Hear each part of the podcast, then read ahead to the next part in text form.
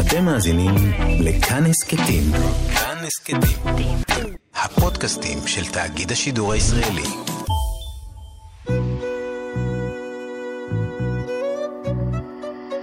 ליסה פרץ משוחחת. שלום לכם מאזינות ומאזיני כאן תרבות, באולפן ליסה פרץ, ואני משוחחת עם אנשי ונשות תרבות על החיים והיצירה.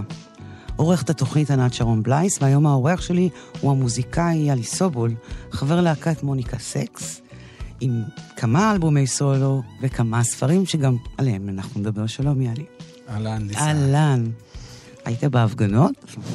אה, הייתי בהפגנת העצמאים בכיכר רבין. זאת האחרונה, נראה לי שהייתי בה. זו שאלה כמעט מתבקשת. אני באמת שואלת אותה כל אדם שאני פוגשת, ואני שואלת גם אותך באיז, באיזה ימים אני תופסת אותך כאדם, כאזרח, כמוזיקאי. אה, אני חושב שכמו כולם, את יודעת, זה קצת אה, ימים כאלה של אה, הסתגלות למציאות אחרת ממה שהייתי רגיל אליה. את יודעת, דוגמה הכי פשוטה היא שב-25 השנים האחרונות, באמת בלי שום הפסקה, לא קרה שלא עבר שבוע שלא עליתי על ון ונסעתי לאיזושהי הופעה, זאת אומרת, ארבע, חמש, שש פעמים בחודש, זה מה שאני עושה בחיים. אני עולה על ון ב-25 השנים האחרונות. כן. כל, כמעט כל שבוע אתה מופיע. כל שבוע ולפעמים פעמיים בשבוע גם. את יודעת, כי יש כל מיני הופעות של הלהקה, הופעות סולו, אירועי תרבות, כל מיני דברים.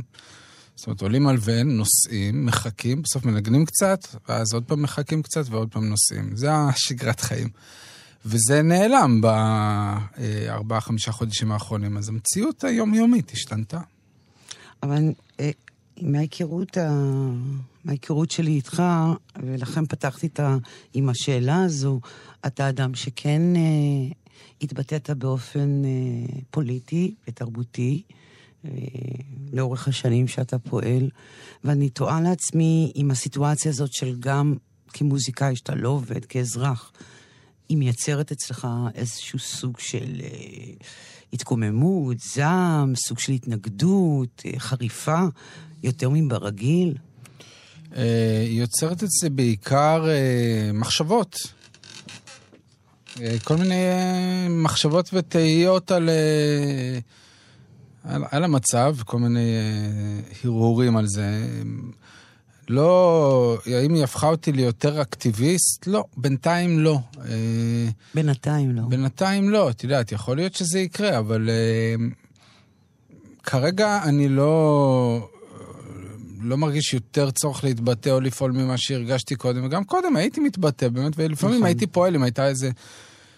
אה, אה, היה איזשהו נושא שהיה קרוב לליבי, אז הייתי מנסה להיות מעורב בו, אה, אה, לכתוב, ללכת להפגנות, לעשות דברים כאלה. אז מהבחינה הזאתי, אה, זה נחמד שעוד אנשים יצטרפו לדבר הזה.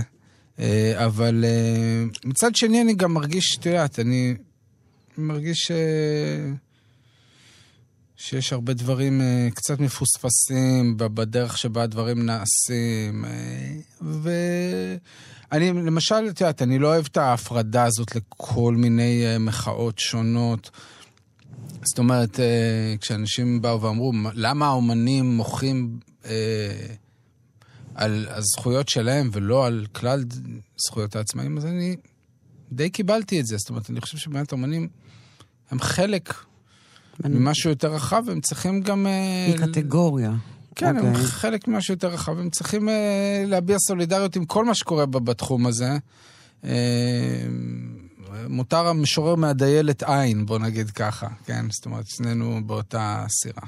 אוקיי. ו- וחברך אסף אמדורסקי, אתה מזדהה עם הסוג אה, מחאה, עם המילים שהוא ברר ואמר אותם? תראי, אה, אסף, קודם כל אני מכיר אותו הרבה מאוד שנים, ומאוד מעריך אותו, מאוד אוהב אותו, גם עבדתי איתו קרוב, הוא הפיק לי מוזיקלית אלבום. אסף תמיד היה פנקיסט. עוד uh, מימיו בתיכון, הבן אדם היה פנקיסט. שאתה לא רוצה להסתבך איתו. ו- וואלה. בטח. זה יכול להיות גילוי כאן למאזינים שלנו. אני אומר את זה, אני יודעת את אני זה, אומר אבל- את זה לזכותו. וגם כשהוא החליט אה, להגיד משהו בתחום הפוליטי, זה יצא לו בצורה פנקיסטית. בצורה, בצורה פנקיסטית, כי, כי זה הבן אדם. ו... אז קודם כל אני יכול להגיד שזה מאוד אותנטי לאסף. דווקא אם אסף היה בא ומשתמש באיזה מילים מכובסות וזה, אז הייתי אומר, אה, אוקיי, היום הוא שמה וזה. הוא התברגן. היום הוא בכוכב נולד, אז הוא צריך לדבר אחרת. לא, הוא דיבר כמו שאסף מדבר. ואני בעד שאנשים יתבטאו בצורה אותנטית, את יודעת. האם זה בדיוק הבחירת מילים שאני הייתי בוחר? לא, אני מן הסתם הייתי בוחר מילים אחרות, כי אני בן אדם אחר, ואני מתבטא בצורה אחרת. אבל אני חושב שאסף דיבר באמת, מה שנקרא, מדם ליבו. ו... אה, ו... אה, זהו, אני חושב שגם בבחירת המילים שלו היה איזה מין ניסיון כזה, אה, את יודעת, יש מין... במחאות עד עכשיו ראיתי כאילו אנשים שבאים ומבקשים, מבקשים בנימוס מבעלי השררה, אנא מכם, ראו אותנו, האזינו לנו.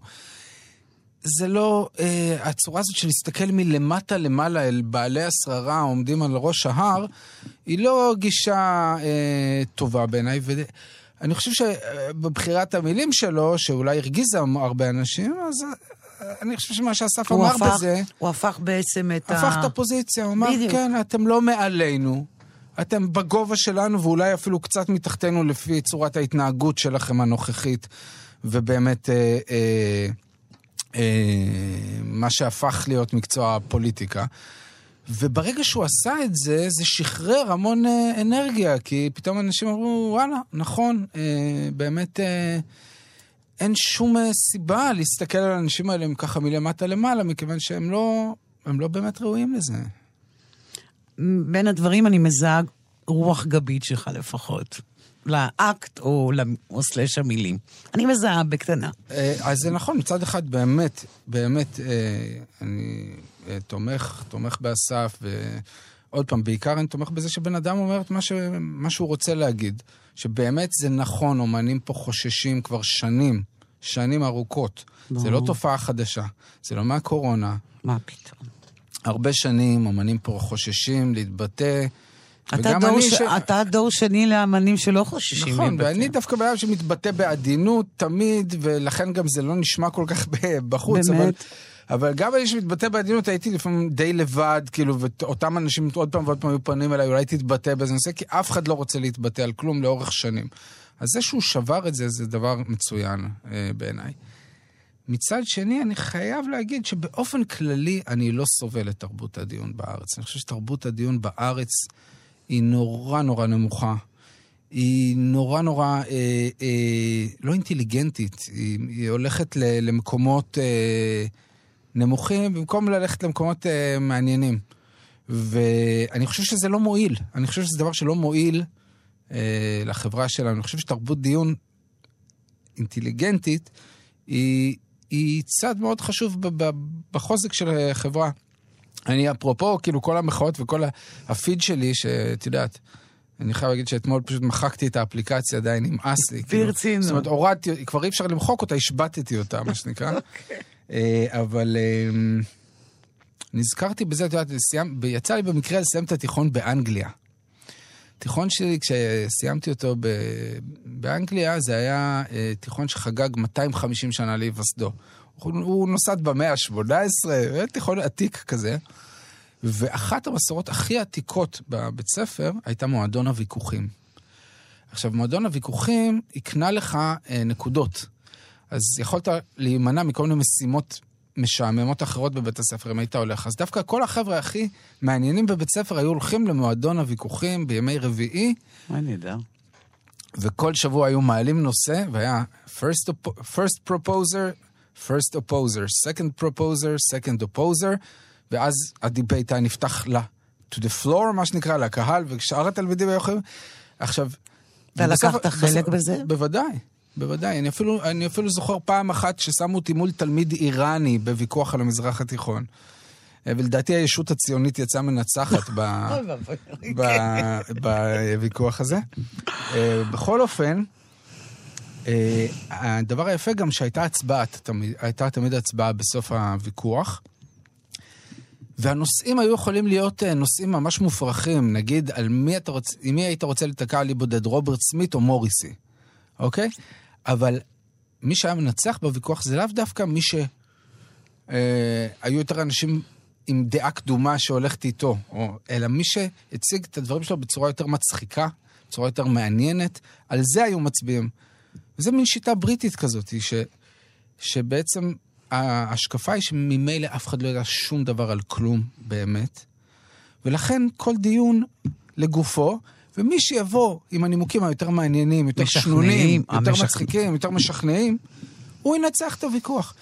ולצערי זה לא מה ש... זה לא בדיוק מתאר את תרבות הדיון הישראלית. אני רוצה ללכת איתך ממש ממש אחורה, ש... שניים וחצי עשורים.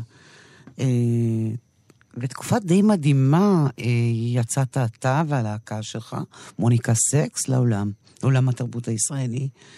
אה, ממש, כמשקיפה מהצד, אני חושבת שזאת הייתה תקופה אולי הכי טובה אה, לצאת בה, כי מאז זה רק הידרדר, אני צודקת או לא?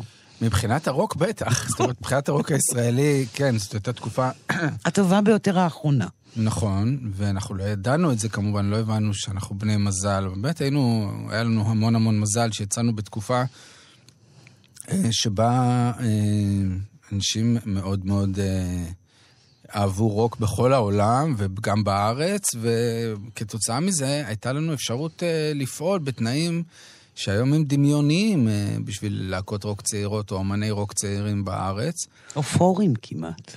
או פורים אה, כאלה. נכון. כי הייתה סצנה יחסית רחבה, עשירה, מגוונת, היו מקומות להופיע, רצו לראות אתכם, היו פסטיבלים ייעודיים, כלומר, איזה תנאים מאוד אופוריים ומעולים. היו חברות תקליטים שהשקיעו המון כסף, כסף ב... בנראות, בהנכחה, בחוזים. נכון.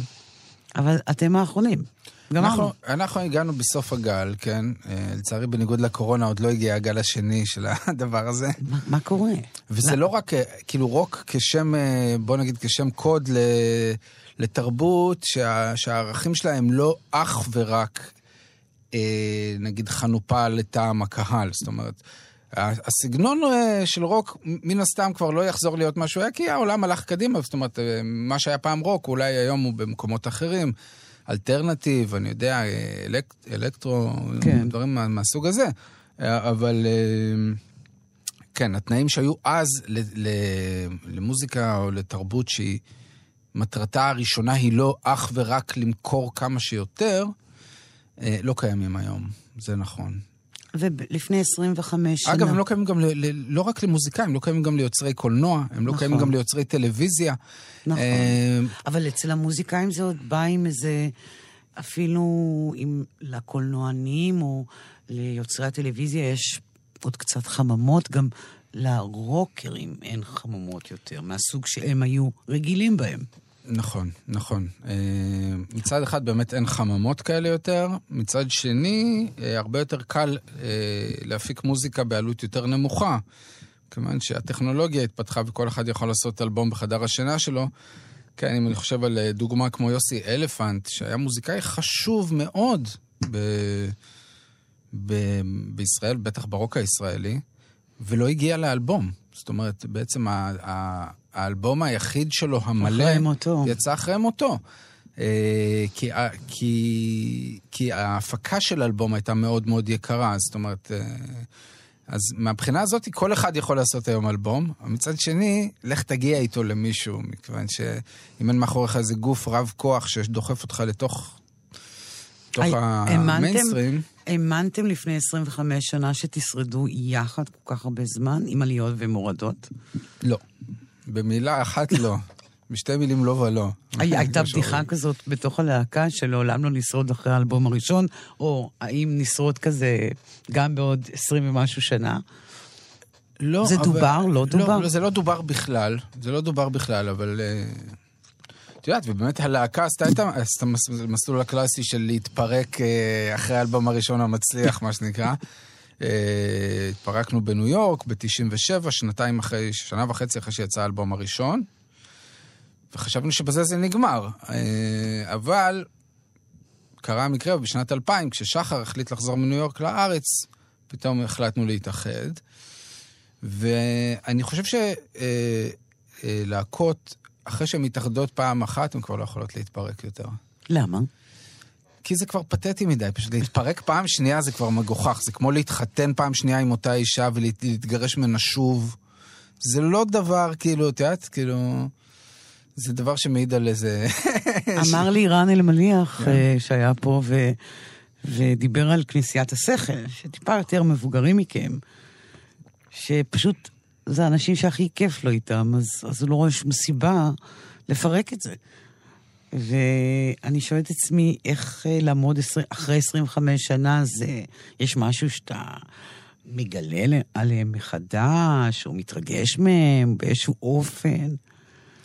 כי זה באמת אתה נורא רגיל אליהם, והם רגילים אליך. קודם כל, כן, זה נכון, את יודעת, זה נכון שבאמת אה, אה, האתגר הכי גדול בדבר הזה, זה אה, לשמור על איזושהי רעננות ועל איזשהו... רעננות אפילו אנושית, של, של לראות אותם כל הזמן. נכון. תראי, במוניקה,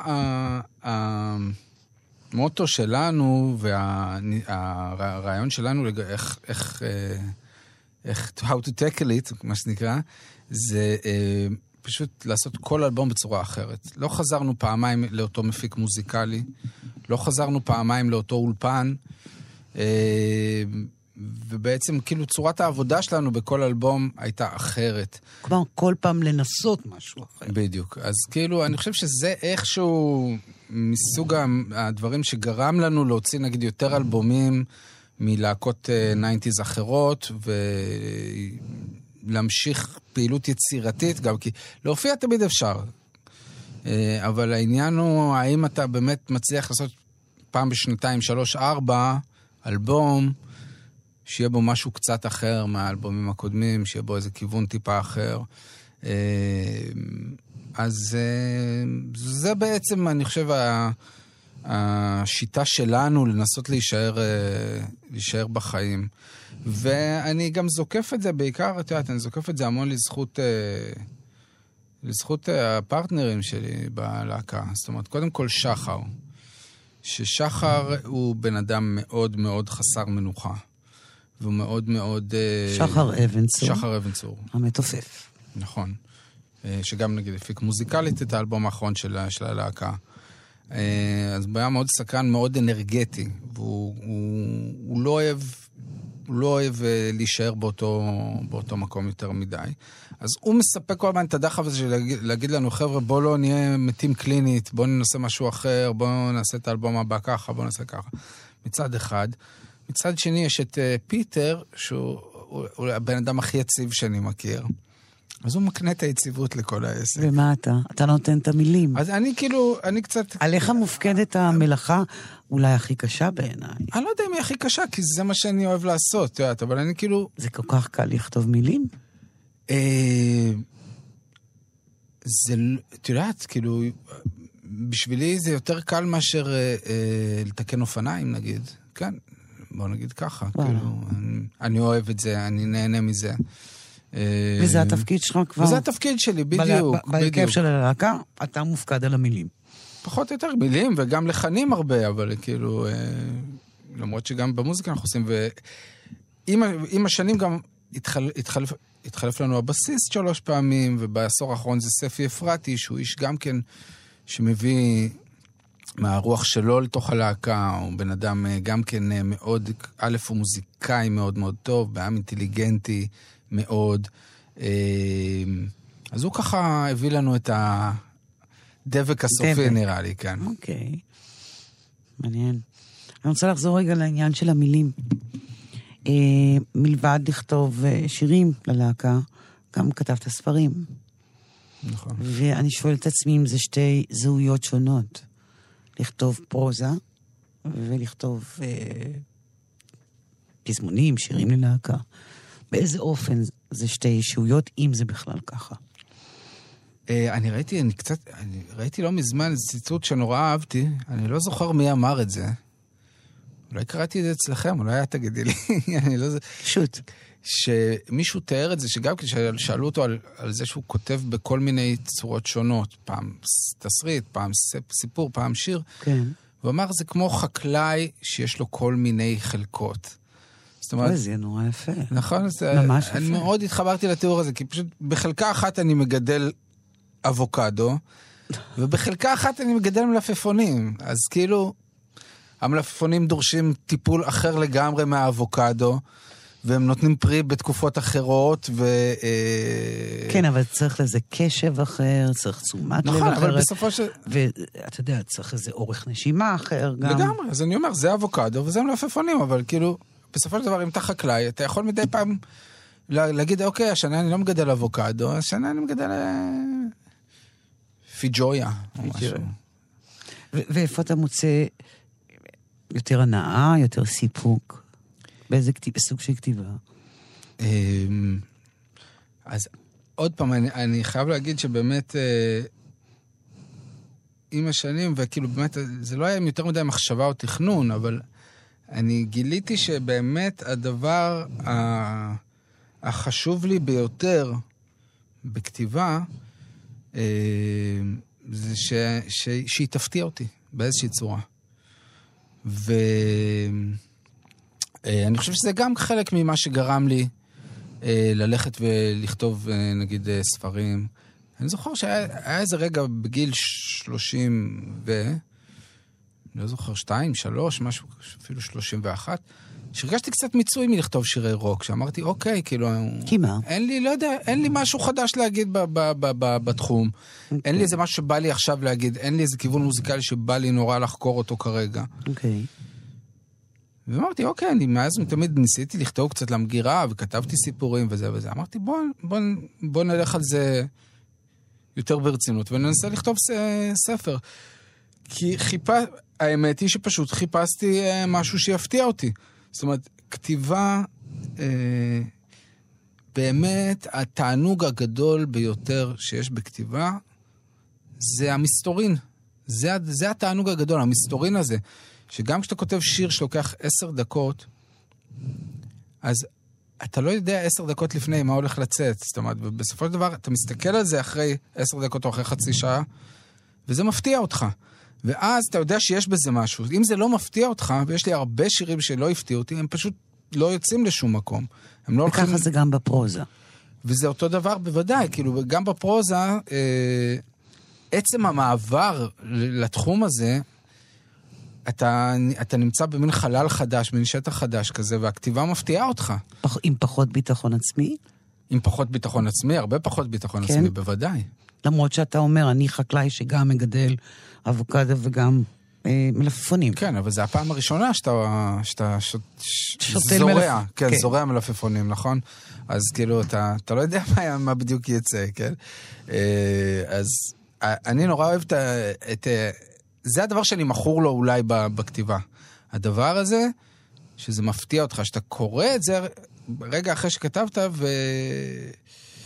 ואתה מגלה איזו מחשבה שכנראה הייתה לך, או איזו תחושה שהייתה לך, אבל לא היית לגמרי מודע אליה עד שלא שמת אותה על המסך בימינו בדרך כלל. אז אני אומרת ש... אז אני חושבת שגם מכתיבת פרוזה אתה מפיק הנאה שונה מזו של כתיבת שירים למוזיקה. נכון, נכון. מה עצת הכתיבה הכי טובה שנתנו לך בנוגע לכתיבת פרוזה או כתיבה בכלל? עצת הכתיבה הכי טובה? Mm. אני כמעט מתבקש לשאול מה אביך, איזה עצה אביך הסיע לך. לא בטוח שזו עצת הכתיבה הכי טובה, אבל... תראה, אני לא חושב שהוא אי פעם השיא לי עצה בענייני כתיבה. אני בכלל מאמין שכתיבה... זה אה, דבר שאתה יכול ללמוד רק אה, על פי, אה, כמו שאמר תת-אלוף אמיר השכל, דוגמה אישית, שואל אותו איך הוא מוביל. זאת אומרת, אתה מסתכל על, על האנשים שאתה מעריץ, על האומנים שאתה מעריץ. תכף גם נגיע להם. ו, ואתה בודק באופן טבעי מה גורם לכתיבה שלהם להיות כל כך מושכת בעיניך, ואז אתה מנסה אה, להביא להביא משהו מזה לתוך הכתיבה שלך. תן לי מודלים שכאלה. אז נגיד, נגיד למשל, כשהייתי באמת אה, ככה אה, teenager וזה, וה- והזמר האהוב עליי היה לו ריד, אז אה, מה, מה הת- התחושה מה פיצחת? הבסיסית, כן. מה התחושה הבסיסית, נגיד, ש, שנורא אהבתי, זה שהאמנתי לו. האמנתי לכתיבה שלו, האמנתי, אה, האמנתי לזה שהוא מספר לי סיפור אה, אה, מתוך החיים שלו, מתוך החוויה שלו, שהוא לא מנסה להסתיר משהו בכתיבה, שהוא אינטימי. שהוא, שהוא אינטימי, שהוא פתוח, שהוא אמיץ. אלה בעיניי ערכים שיש להם ערך בכתיבה. אה, אני, את יודעת, הרבה פעמים, נגיד אני עושה סדנאות כתיבה פה ושם, ואנשים באים ומביאים לי איזה שיר והוא נורא חידתי. ואני אומר לו, אני אומר לבן אדם, אז על מה השיר הזה? כאילו, ואז הוא אומר, תשמע, החברה שלי עזבה אותי. ויכול... אז אני אומר לו, אבל למה להסתיר את זה בשיר? בוא תספר לנו על זה בשיר. רוב ו- האנשים לא יודעים לספר סיפור. קח את זה בחשבון. אני גם כאילו, אני, אני באמת, הדבר שאני, שאני לפעמים אומר להם, אני אומר, תראו, אתם, אם אתם רוצים להיות נגיד זמרים שמופיעים, מה בעצם אתם מבקשים פיזית? אתם מבקשים שישימו אתכם במקום גבוה, יניחו אתכם על מקום גבוה שנקרא במה. אתם מבקשים שעל המקום הגבוה הזה ידליקו פנסים, שיעירו את זה באור חזק כדי שיראו אתכם טוב, ואתם מבקשים שאת הקול שלכם יגבירו בערך פי מאה כדי שישמעו אותו עד קצה ה... אז לא תגידו משהו אמיתי, כאילו, כל זה ביקשתם, כאילו, את כל הדבר. הזה. כל הדבר הזה ביקשתם, זה אחריות. בואו תגידו משהו שנרגיש ש, אה, ש, שיש לזה ערך, שיש לזה טעם. אז זה הדבר שבעצם ניסית ללמוד מאמנים שאהבת אותם. הדבר הזה של אמ- אמון ואינטימיות וזה שיתוף. נכון. נכון. וחוץ מלהוריד, למשל, מי עוד היו לך מהן כאלה? תראי, כל, כל, בעצם כל אומן ש, שאני באמת נורא אוהב או מעריך, זה, זה אומנים שאני מרגיש שגילו לי משהו על, ה, על הנפש. על הנפש שלי או על נפש האדם. אה, וזה לא משנה אם זה, אם ברוקנרול זה, זה לוריד, בספרות זה יכול להיות דוסטויבסקי, אה, שאני מאוד מאוד אוהב, ובקורונה חזרתי אליו וקראתי שוב את הרבה ממנו, אה, או טולסטוי לצורך העניין, או ריימונד קרבר בשנות התשעים שנורא אהבתי, או דיוויד ברמן מה Silver Jews, שזה זמר ש, שאני מאוד אוהב, שגם אה, נפטר השנה. אה, כל האומנים שאני אוהב זה אומנים ש... אה, לא יודע, זה מה שאני מחפש באומנות, זה אומנים שאני קורא אותם, או שומע אותם, או רואה את הסרט שלהם, ואני מרגיש שזה אומר לי משהו על הנפש שלי, שזה מגלה לי משהו על הנפש שלי. זאת אומרת, זה, זה היכולת שאני מחפש אצל האומנים. מה שניסיתי לצייר יצא בסוף אישה. מה שניסיתי להחזיק היה רק אשליה. מורה שיכור כתב, כולם הולכים מתוך שינה. אבל מילים לבד לא יכולות להעיר אותך. אני בכל זאת מנסה להתרחק מהסופה. החול שבאוויר אף פעם לא ישקע. נכנס מהריאות ישר לחלומות, והמילים לבד לא מסננות. אני רוצה לחפור מה עבר מתחת לרחוב, מתחת למכוניות, לסוליות ולכפות החתולים. בסבלנות של אסיר נמלט, כל יום קצת, כל יום קצת. כל יום קצת, כל יום קצת. אני מודה בעובדות, אבל כופר באשמה. איך אפשר להבחין בתמרורים כשהשקיעה כל כך יפה? אז המשכתי ישר, כמעט בכל פנייה. המשכתי ישר, כמעט בכל פנייה. אני רוצה לחפור מה עבר מתחת לבמה. מתחת לקהל, למבטי האנשים. בסבלנות של אסיר נמלט, כל יום קצת, כל יום קצת, כל יום כל יום קצת.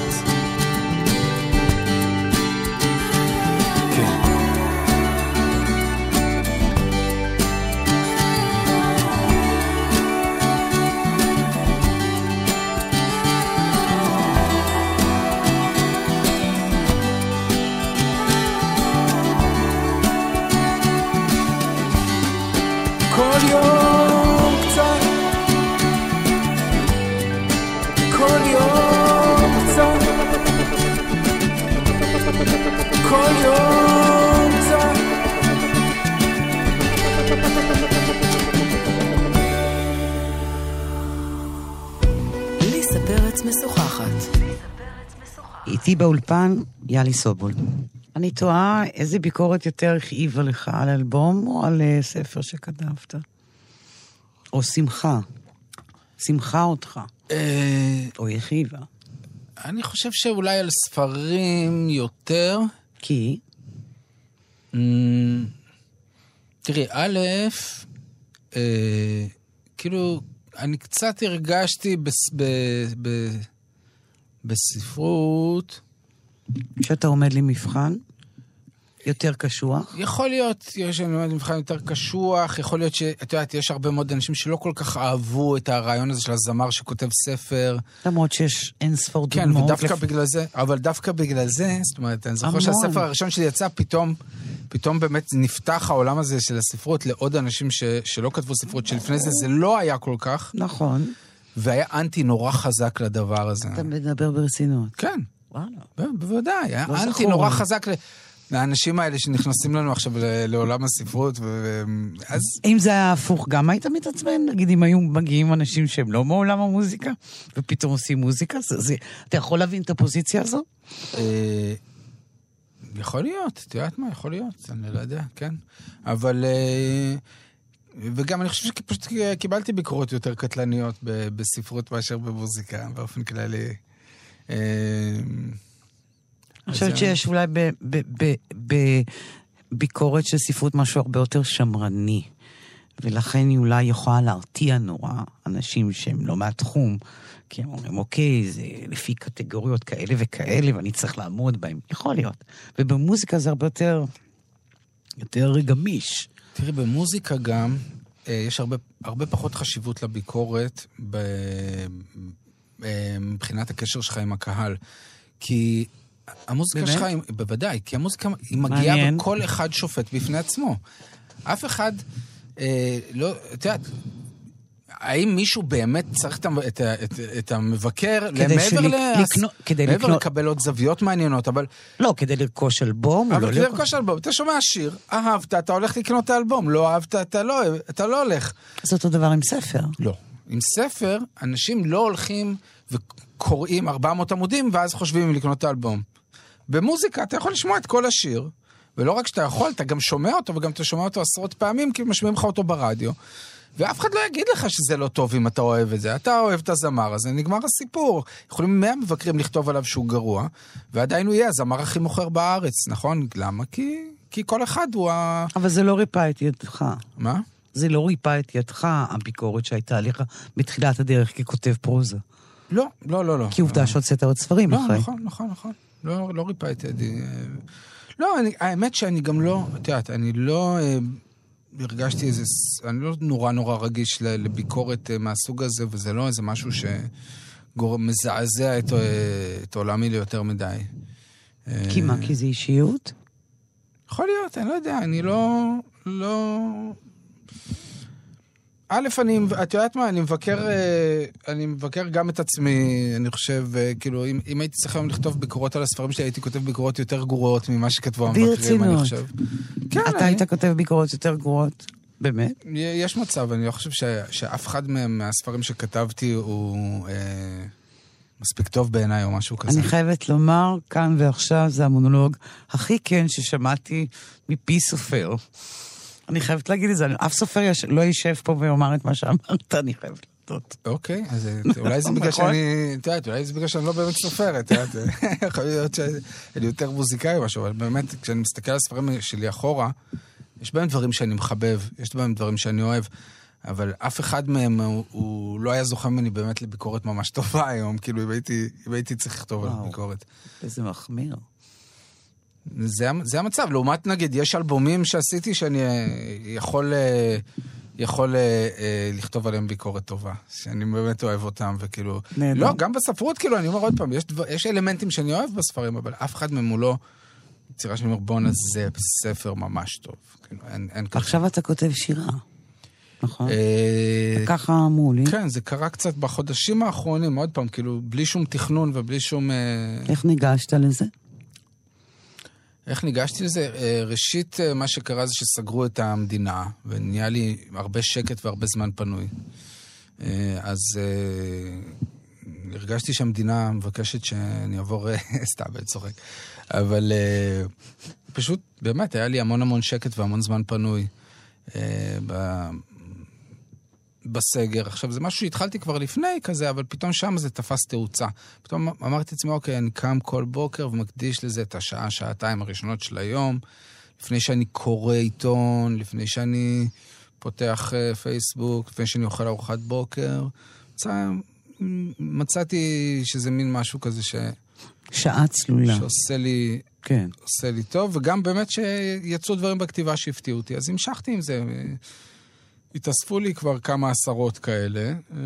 אני עוד לא יודע אם אני... אני עוד לא יודע אם אני רוצה לעשות איתם משהו, אבל בש- בזמן האחרון זה מה שעשיתי. אז מתבקש כמעט שתקריא כאן שיר. כן, אבל האמת שאני אגיד לך משהו לגבי השירים האלה. אה, אני כותב אותם בשיטת ההסתערות קצת, זאת אומרת, אני כותב ואני לא מסתכל אחורה. אמרתי לעצמי שכשאני אגיע לאזור ה-100-150 שירים, אני אתחיל להסתכל אחורה. אני לא מסתכל אחורה, אז כאילו קודם חשבתי אולי להקריא, אבל אני קצת, אה, אני אז, קצת אותי, חושש. אז אם לא תקריא, כן. אז אותי מעניין איזה עולמות תוכן מעניינים אותך בשירה שאתה כותב. כלומר, מה אתה מוצא שאתה כותב? על מה? על איזה דברים? אה, כי אתה יודע, השירה היא עוד יותר מזוקקת, בוודאי מפרוזה, בוודאי מפזמון. כן. היא איזה מין תדר מאוד כמעט אה, שקוף של תודעה. אני שואלת, מה, מה משם מעניין אותך? אה, תראה, א', אני יכול להגיד שבאופן קצת באמת מפתיע, אתה יודע, תמיד אמרו לי, למה אתה לא כותב דברים פוליטיים, למה אתה לא כותב דברים אה, חברתיים? יש ו- נורא ציפייה כזאת ממך, אני כן, קולטת. כנראה בגלל שאני הבן של אה, אבא שלי או משהו. לא, זה גם בגלל שאתה... אתה ביטית את זה. כלומר, כן אוקיי. התבטא. גם פה ושם, כן, זה נכנס לי בצורה מאוד אה, ככה understated. אז דווקא בשירים, אני חייב להגיד, שכן יש שם, אם אני מנסה לחשוב, יש שם לא מעט, כאילו החופש של, ה, של הפורמט הזה, איכשהו מאפשר לי בפעם הראשונה להגיד דברים שאולי יש בהם איזשהו אלמנט חברתי, פוליטי, בלי להרגיש קלישאתי. כמו שתמיד כשאני מנסה לכתוב ככה שירים גיטרה, ולכתוב בנושא הזה, זה תמיד יוצא לי משהו שמרגיש לי נורא קלישאתי, ואני בדרך כלל לא מוציא את זה החוצה. ופה בפורמט הזה, זאת אומרת, יש כל מיני שירים, יש שירים יותר אישיים, יש שירים יותר... אמ, אבל יש משהו אה, בפורמט הזה שמשחרר אצלי איזה מקום טיפה יותר... טיפה יותר אולי חברתי, אולי... אה, ביקורתי. אולי ביקורתי, יכול להיות, כן. אני בגדול, יודע, נגיד, המשורר שאני, שאני הכי אוהב בארץ זה מאיר ויזלטיר. זה, זה המשורר האהוב עליי. עם מה אתה מזדהה עם מאיר ויזלטיר, עם השירה שלו? אני, אני קודם כל, אני אוהב את חדות המבט. אני אוהב את חדות המבט של ויזלטיר. אה, ואני אוהב את זה שבכלל יש מבט. זאת אומרת, זה לא הכל אני, אני ואני, אלא יש... כלומר, יש החוץ. יש פה איזה חתול שהולך ברחוב, יש פה כל מיני אה, דברים שקורים מחוץ לאני, והוא מבחין בהם, אני אוהב את זה אצל ויזלטיר. ואני אוהב את אה, היעדר הסנטימנטליות אצל ויזלטיר. אה, אני חושב שזה דבר שהוא קצת... בוא נגיד, באמת שאת יודעת, באזורנו החם והלך, אה, הטמפרטורה אצל ויזלטיר היא קצת יותר קרירה, ו... מהממוצע, בוא נגיד, מהממוצע לעונה. אני אומרת שזה רק מכסה על איזה לב חם. בהחלט, אבל כאילו זה הזאת. לא... אה, על איזה אנושיות חמה. אין שם איזה חום מוצהר שמצהיר על עצמו ומפגין את עצמו באיזו צורה מאוד מאוד אה, אה, מופגנת, כן? אני אוהב את זה, ואני חושב שחסר עוד מזה ב, במה שאני מכיר ככה ב...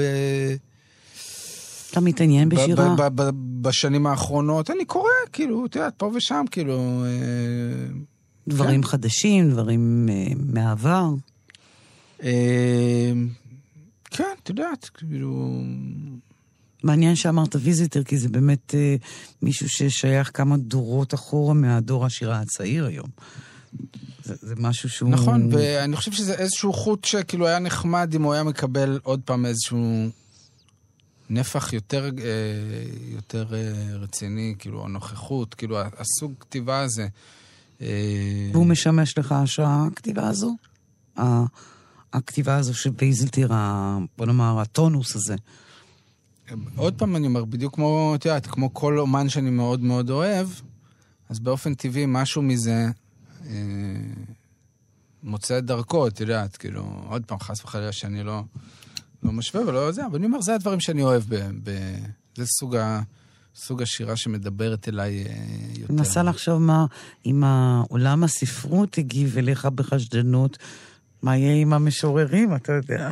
זה בכלל הולך להיות שמח. כן, לא, אני מניח שהם יבואו עם לפידים, כאילו. כן, הם הרבה יותר בוטים, אתה יודע, כי זה בסדר. מעט כסף, מעט כבוד גם. לא, בסדר, תחשוב. בסדר. אני גם לא יודע באמת, אני באמת לא יודע אם אני אוציא את זה. יש משהו נורא כיף גם לכתוב משהו, לא בשביל להוציא אותו, אלא פשוט לכתוב אותו. אתה מסוגל לעשות זה? כן, גם עשיתי את זה בעבר, יש לי דברים שכתבתי ולא הוצאתי, אז יכול להיות. מה, מגירות שלמות בטקסטים, בשירים, ברומנים? אה, קודם כל שירים, את יודעת, יש המון המון שירים מולחנים מן הסתם שלא הוצאתי, זאת אומרת, כל שיר שיוצא יש איזה שלושה ארבעה שלא יוצאים, בסופו של דבר. סתם בגלל שהפורמט הזה דורש המון זמן, מאמץ וכסף בשביל להוציא, אז אתה בורר, אין לך, אין לך ברירה. זה לא עוד עמוד בספר שירה, כן? ברור. אה, כל הקלטה של שיר זה עוד המון כסף. המון המון כסף והמון המון שעות של עבודה על ההקלטה. אה, אז אני רגיל, אני רגיל לזה ש, שכאילו, מה שיש בחוץ זה כאילו, לא הייתי אומר קצה הקרחון, אבל זה השליש העליון של הקרחון, ויש עוד שני שליש ששוכבים בבית כזה, כן. יש את זה. אני רוצה רגע לחזור למוניקה סקס. אה, אני סקרנית לגבי הקהל שלכם. אה, קהל צעיר, קהל בני גילנו, קהל יותר גדול, מבוגר.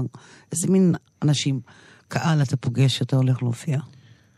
אה, במוניקה, ואני חושב שכל מי שהיה בזמן האחרון בהופעות של מוניקה יכול להעיד על זה, יש, אה, יש קהל נורא מגוון. זאת אומרת, ממש רואים שכבות גיל לפי המרחק מהבמה. יש נוסחה, אפשר ממש לנסח את זה בצורה אנא, מתמטית. ספר לנו על הנוסחה הזו. אה, אוקיי, אני עוד לא, עוד לא ניסיתי לייצג אותה מתמטית, אבל... אז בוא נכמת אותה. אבל אה, צמודים לבמה, יש גילאי 16 עד, אפילו, אפילו הייתי אומר, לפעמים אה, 14, 15 עד 20, זה ממש, ה, נגיד בערב רגיל בברבי, זה הארבע, חמש שורות הראשונות, אפילו שש, שבע שורות הראשונות של האנשים. אחריהם יש אה, ככה בני, אני יודע מה, 25 עד 40, שהם כזה כל האמצע של האולם, ובסוף האולם יש את החבר'ה שלנו, של, אה, את יודעת, 40 ומעלה, זה נורא. שהם כזה עומדים על הבר. ואתה לפני רגע היית בשורה הראשונה, אתה זוכר? רק לפני רגע זה היה. שהיית בן 16 ועמדת בהופעות, נניח, לא משנה שמי, אתה היית בשורה הראשונה, תחשוב. כן, נו. ופתאום אתה רואה את בן דמותך בשורה השלישית, בחלק השלישי, סליחה. לגמרי, כן, אבל... ואני שואלת את אה, עצמי, מה זה לבן- מה זה עושה ליוצר מוזיקה?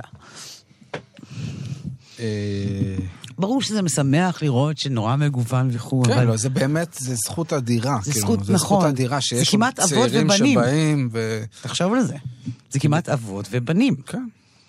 את יודעת, כל פעם ששולחים לנו מאיזה בית ספר, איזה ילדים מכיתה ח' מנגנים שנים חסומות, או מכה אפורה, או whatever, אז כאילו, אנחנו מעלים את זה בגאווה בקבוצת הוואטסאפ הלהקתית, וכולם כזה, אוי, איזה חמודים, איזה זה. אנחנו מאוד מבסוטים מזה שילדים בני 14-15 מתעניינים במוזיקה שלנו.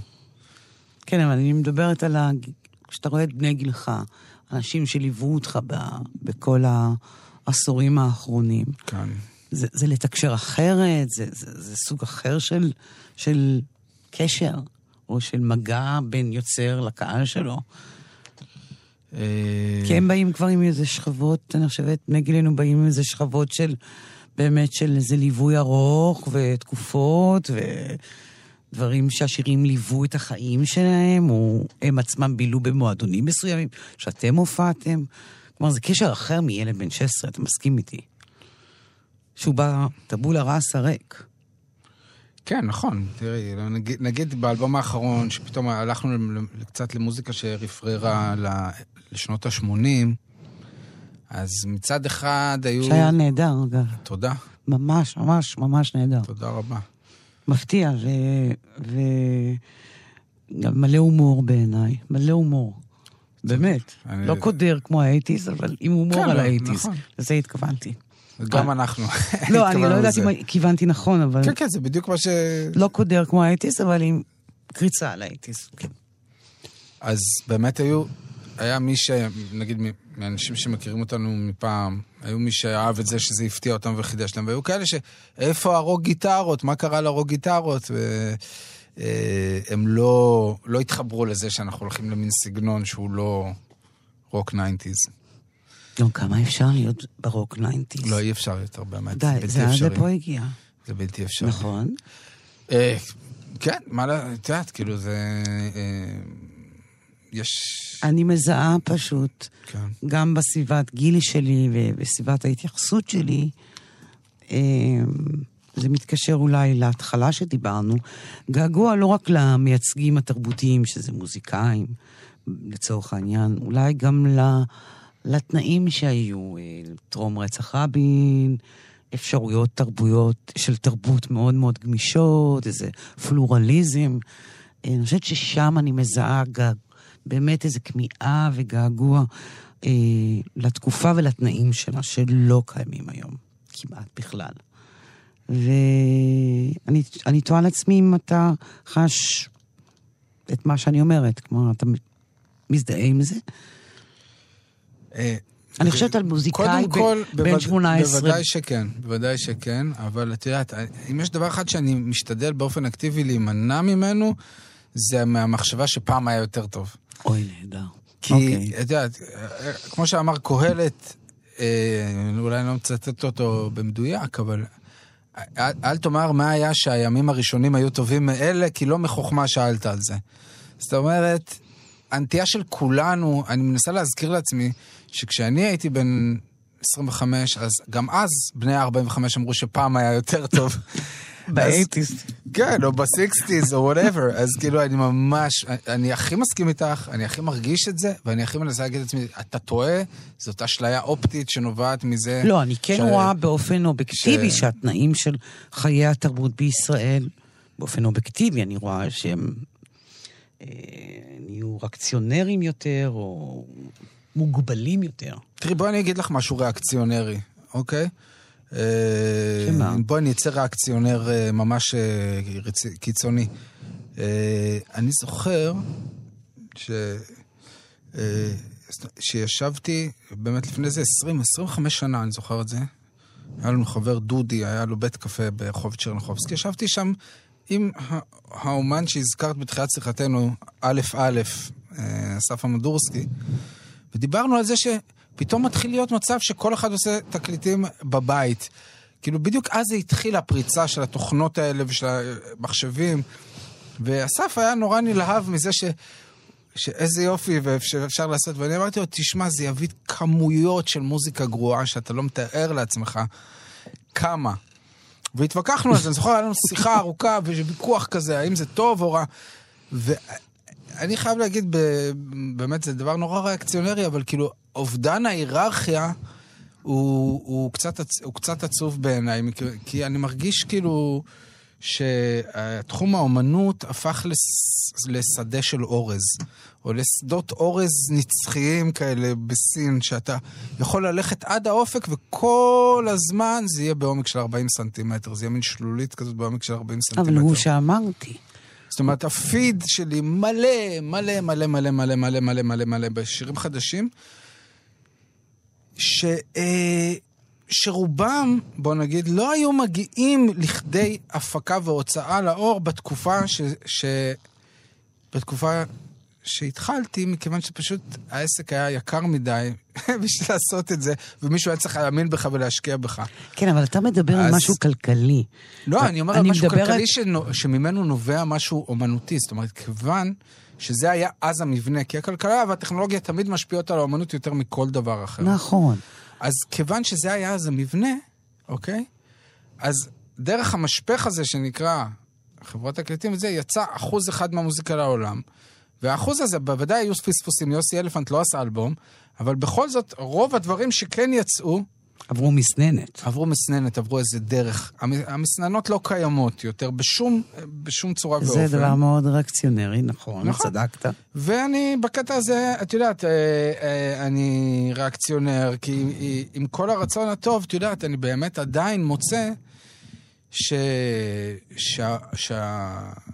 שהאומנים שאני באמת מרגיש ערך ביצירותיהם הם מאוד מאוד מעטים. עכשיו, מה שקרה זה, זה שכמות האומנים הטובים לא גדלה. היא לא גדלה, פשוט כמות הרעש וכמות הא- האומנים ה... נגיד... אה, פחות טובים. פחות טובים, גדלה בצורה אקספוננציאלית. אבל אתה מבין מה ההבדל. מה? לפני 25 שנה ישבת בבית קפה בצ'רניחובסקי בתל אביב, וניהלת דיון עקרוני עם חברנו מיודענו א' א' אמדורסקי. היום אני לא חושבת שהאיש מנהל כזה ויכוח או דיון. תחשוב, לא, כמה הידרדרנו. לא, אין, אין, אין דיון אין יותר דיון, כי המציאות הזאת מתה. עכשיו, ברור, זה מחזיר אותנו לתחילת השיחה יגידו- באמת. יגידו ש, שאני מדבר אה, שטויות ושזה טוב מאוד, שכל אחד יכול אה, אה, להוציא את האומנות שלו. בסדר, זה בסדר. אז אני חושבת שעם זה אנחנו נסיים. עם האמירה המהדהדת הזאת, אוקיי. שאתה הגדרת ריאקציונרית, אני אומר שהיא מהדהדת. תודה רבה, יאלי. תודה רבה, ליסה. עד כאן השיחה עם יאלי סובול, באולפן ליסה פרץ, עורכת התוכנית ענת שרון בלייס. אפשר להאזין לתוכנית הזאת ולאחרות בדף ההסכתים של תאגיד השידור. תודה לכם ולהתראות.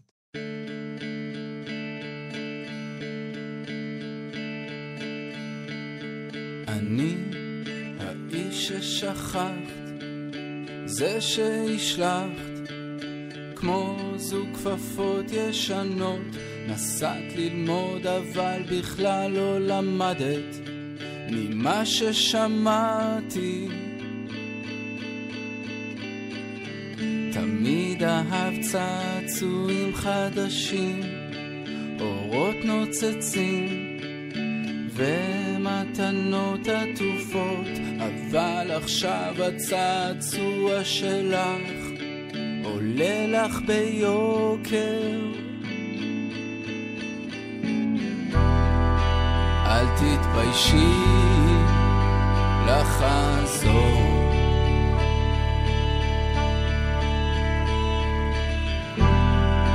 זאת לא בושה להפסיד לנו.